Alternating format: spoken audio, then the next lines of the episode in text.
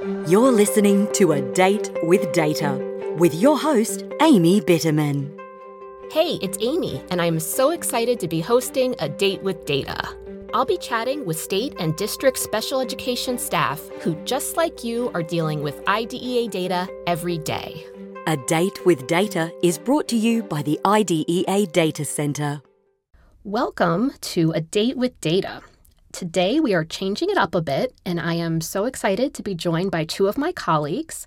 We have two IDC TA providers, Mary Watson and Amber Storr, and they have been really involved with several of the states who are in cohort one of OSEP's Differentiated Monitoring and Support, or DMS. And they are joining us to talk about the experience that they've seen and lessons that they've learned from their perspective as TA providers. And to, to get started, um, could each of you tell just a little bit about yourselves and your background? And Mary, do you want to go first? Sure, Amy. Thank you. Uh, my name is Mary Watson, and I uh, started working with the IDEA Data Center, IDC, in its first year of um, being launched. And prior to that time, I had worked with the North Carolina Department of Public Instruction in various roles in special education. And my last years there, I was the state director of special education. Thanks, Mary. Amber, how about you? Sure, I'm very happy to be here with you all today. And uh, my experience is a little bit opposite of Mary's, where Mary was here at the very beginning of IDC. I've been with IDC for just over one year. Um, but prior to that, I was a research and data um, specialist at the West Virginia Department of Education for almost 10 years. So I come with a very strong background in evaluation and data and analytics. Thanks. Yeah, I forgot both of you have that strong history in the States before you became TA providers. So I know that probably helped out a lot in the work you've been doing with states, especially with DMS. Absolutely. So, this first question I'm just going to ask Mary because she I know has been involved with some of the states who are in cohort 1 really since since phase 1. Can you tell us how you have been supporting the, the states that you've worked with during phase one? And, and just as a reminder for folks who may not really be familiar with DMS, that's um, the phase in which states are providing relevant information back to OSEP, documentation, responding to questions, and that sort of thing. So, Mary, what, what was that first phase like um, for you and, and working with the states? Well, I mean, when we first started working with states in phase one, and I advise this even moving forward, it's important, I think, to build your team as TA providers. And we did that uh, as across centers with IDC, partnering with NCSI and CIFR to get to know each other to support the state and to get to know the context of the state. So you're you're kind of building your TA team, but you're also getting to know the state team that's going to be working with the DMS because depending on the size of the state, every single staff person may not be directly involved. So you you spend a little bit of time getting to know who's going to be involved and how the how the state's going to approach their DMS visit. And I think from there, some uh, many conversations about uh, this is what the state needs to be doing every day. It's the DMS visit is about checking the state's systems, but it's not above and beyond what the state should already have in place. And I think that's important for for all of us to understand. And in saying that, um, in actual technical assistance, we looked at their systems, an overview of their systems, and using some of the OSEP provided resources like the document review and request template and the OSEP protocols. Um, we started to kind of help the state organize themselves with the people that were going to be involved around those protocols and then reviewing their website or helping them to review their website to make sure that they have the documents that are being requested or and also to make sure that things on the website are current and and accurate that they're uh, not out of date. And I, in many instances, we haven't done that many yet, but as states start reviewing their websites, they do find things that are that need to be taken down from the website. Mm-hmm. Um, we supported the state during the OSEP calls and interviews. And during that phase, we're mainly listeners and note takers, but immediately following the calls, we would follow right back up with the state for a debrief to you know help them get ready for the next call or help them strategize how they're going to respond to some of the questions or things they were asked in the call um, so really just um, being kind of partners with the state silent partners for the most part while they're working with osep but then helping them to prepare their materials helping them to uh, be ready for the next interview maybe asking some questions to help them prepare for responding during those interviews pri- uh, that were taking place during phase one. That may be a little different moving forward.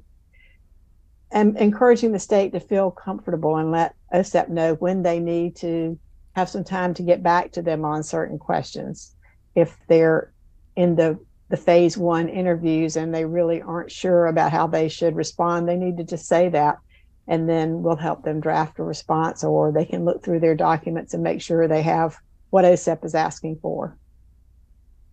Yeah, that's really great advice. I think in the in the midst of it when you're kind of, you know, nervous or anxious and you want to just respond and give them an answer, you just have to keep remembering, you know, to give yourself that time to take a breath and think and, and you can always say like let me have a chance you know to pull that together and get it back to you so then, kind of moving into phases two and three, which is now called the engagement phase, and also during the action, you know, during the visits themselves. Amber, can you start off by by talking to us about the support that that you provided in those phases two and three?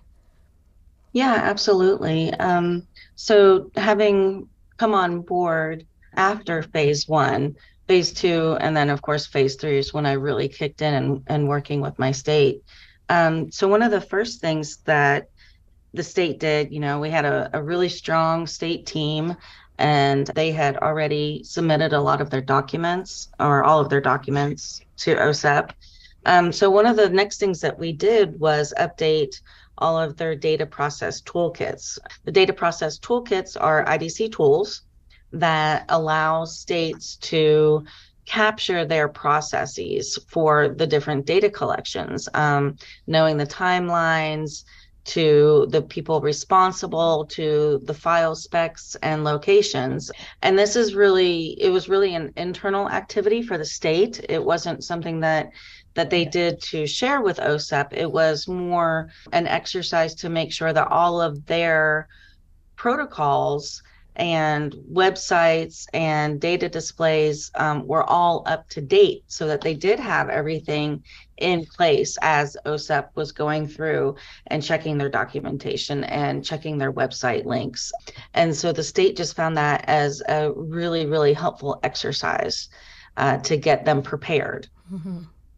Then a couple of other things that I was more heavily involved with is, you know, whenever we would have a meeting with OSEP, um, we would always come together with the T- different TA providers and the state team and have a debriefing call.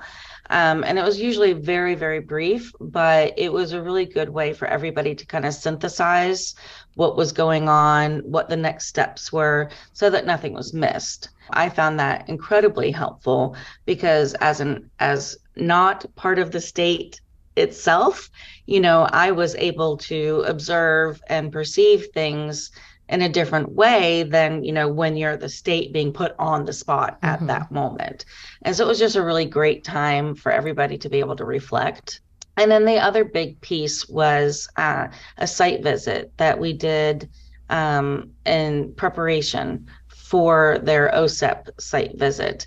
And uh, this kind of goes back to what Mary was saying, in that we were really lucky in that the state invited um, TA providers from not only IDC, which was myself, but also from two other technical assistance centers, the NCSI and CIFR.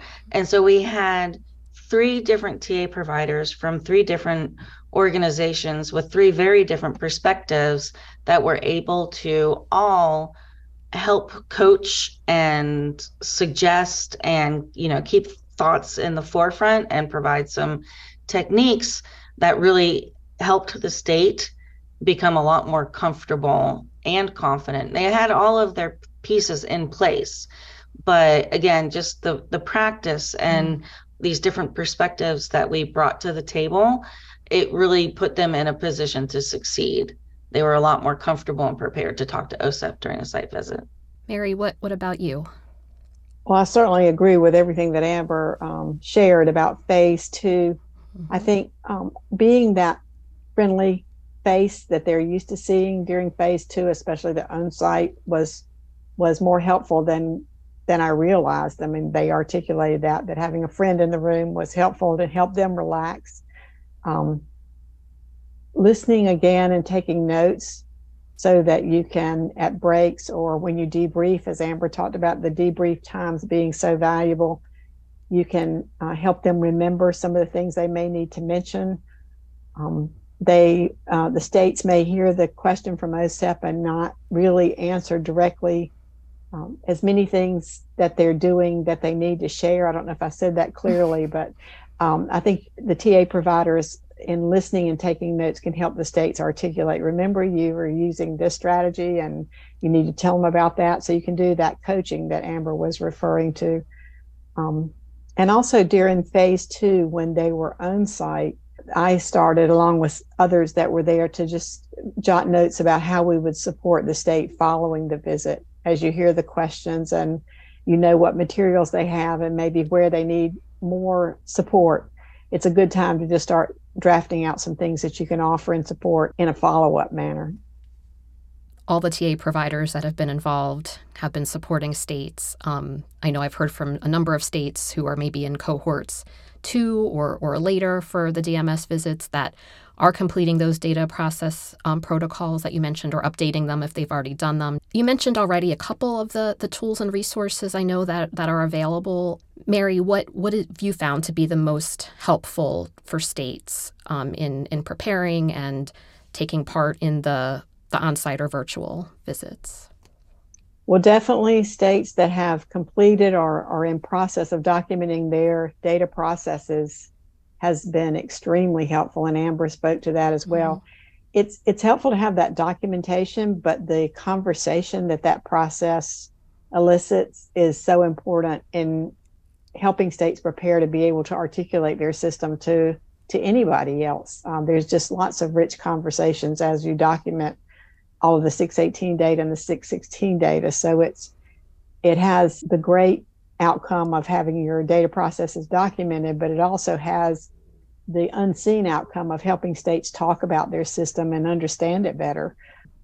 And then along with that, the OSEP um, provided materials, the document review and request template I found as a TA provider to be very helpful. It gave me a starting place on, oh, these are the documents they're going to want to see. So when you meet with the state, you have you have kind of a list of what what documents they're going to be looking for. So I, I thought that was helpful.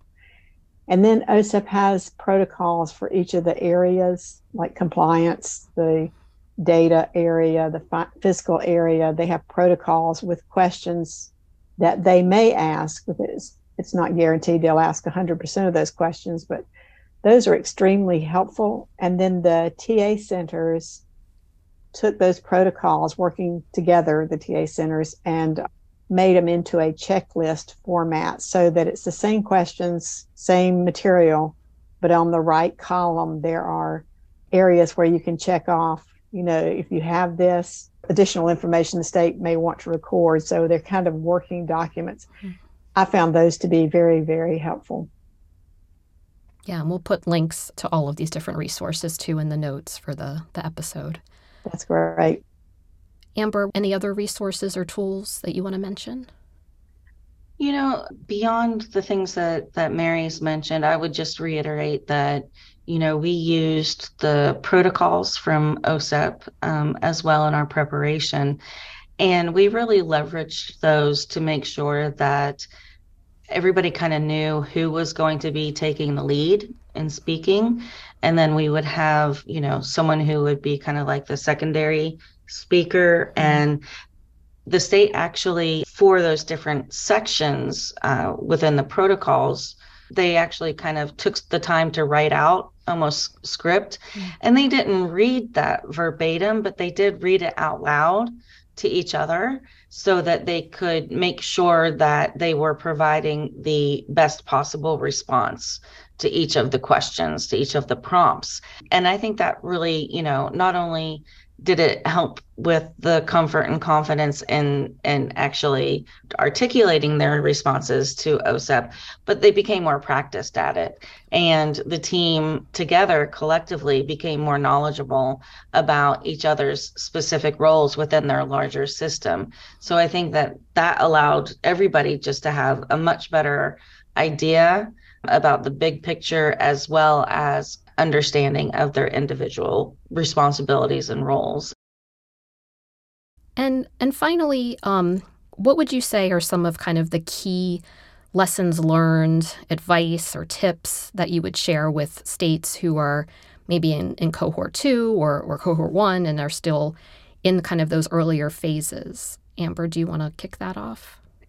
Yeah, absolutely one of the things that we've informally been working on, and it, it, might, you know, maybe knock on wood, someday turn into a formal tool, is kind of putting together a, a check sheet, a cheat sheet, a, a quick facts, or things to keep in mind type of document, and allowing the team to set forth their own protocols for the things that they were, were going to do in the meeting. Again, it's kind of like going back to, you know, who's going to be the primary speaker and who's going to be the secondary speaker. Um, and then when possible, what we found was an extremely helpful tool that goes along with that is having some sort of live chat mm-hmm. whether that be through a computer program or on you know people's mobile or cell phones having like a group text going during calls and meetings as long as it's you know appropriately done mm-hmm. in a mm-hmm. way that's not going to be distracting or offensive but that allowed all the team members to say don't forget to say this don't forget to say that and this is that's where the secondary speaker really came in and you know the because the primary speaker you can't expect them to keep up with a chat. You know they're the ones that are being put on the spot in that moment.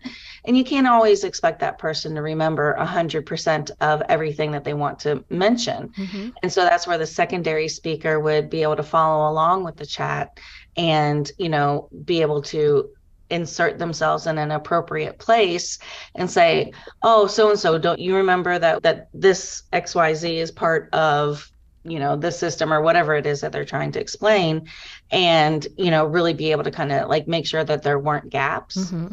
and so that was really really helpful we found that practice does make perfect we did mock mm-hmm. interviews and that seemed to help a lot um, we stressed that it's best to try to be as succinct as possible and sort of only answer what is asked mm-hmm. and that is not in any sense a way to you know not share as, as much information as possible it is that you're really the state is really really trying to paint that picture of their systems for OSEP and you know as we all know they're very complicated systems.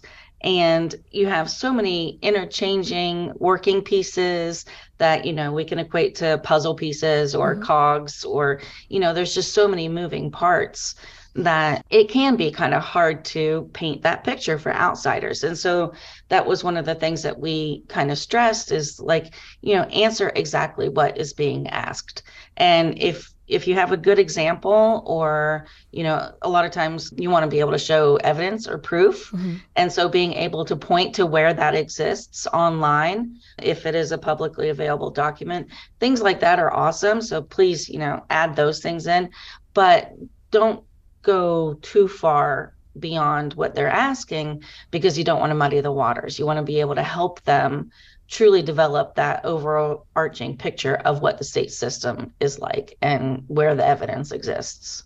Something I've you know heard too is you it's not enough just to make a statement or say like yes we do this or mm-hmm. um, even explaining kind of how you really have to have that documentation that's either publicly available or internal or you know the evidence to show like we have these letters that we send out for notifications. Here's what they look like.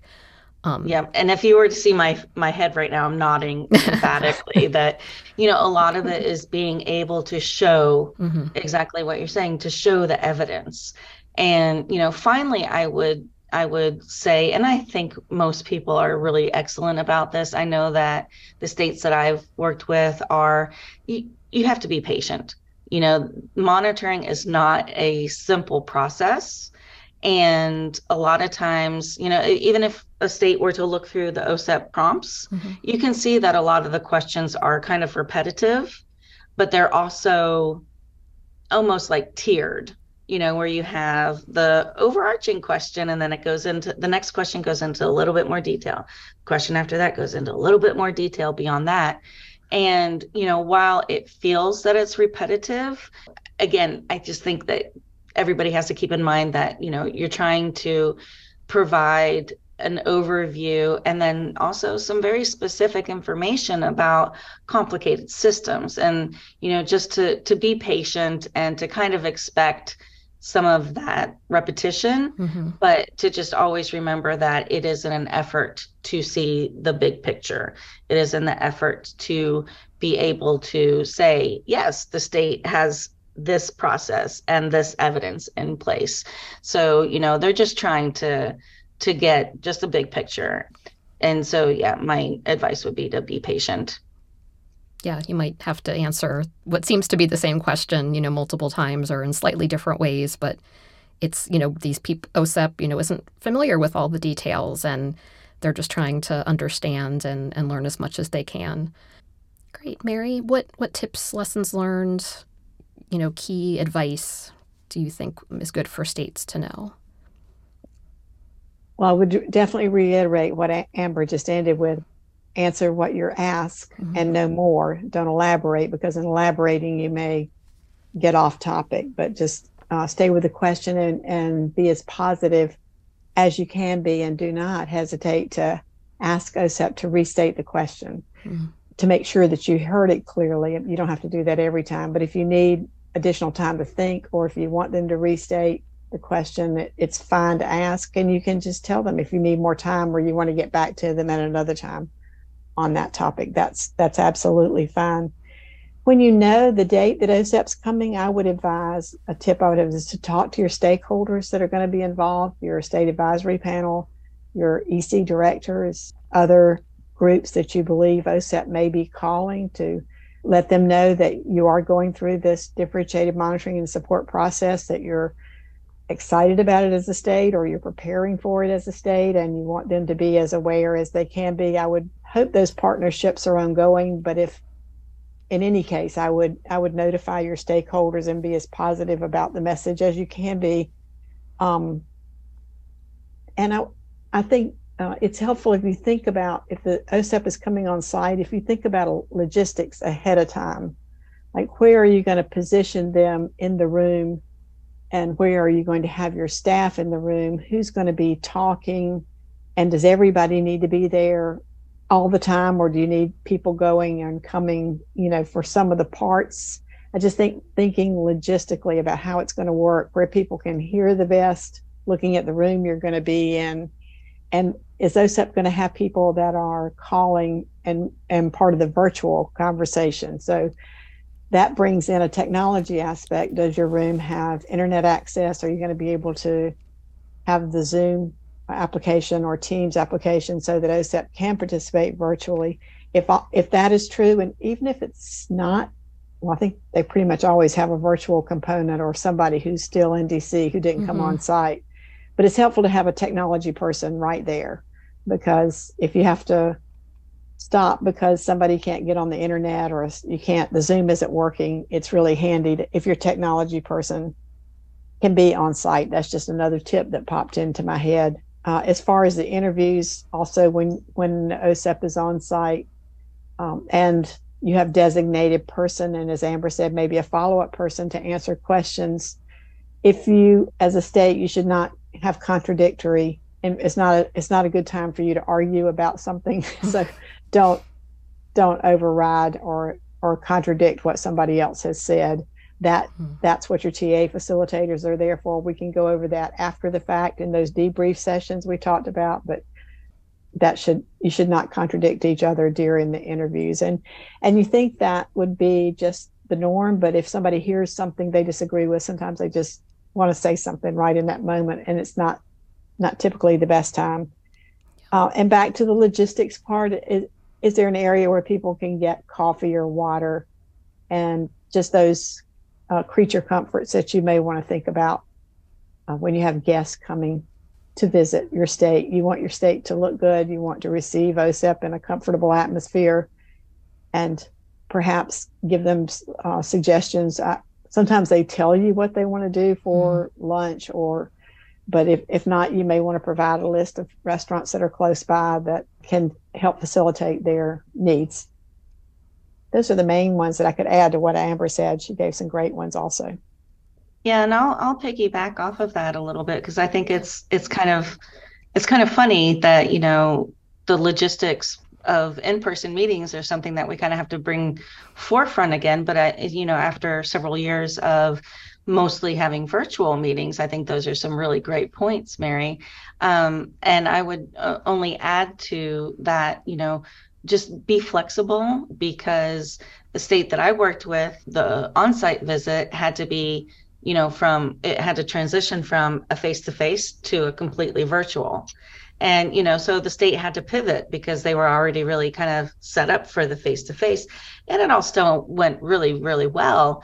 But, you know, just being flexible to whatever the the meeting situation ends up being um, that's just kind of the world that we live in today and remember that you know it, you might plan for one way and then it might go another way, but just to keep rolling with it.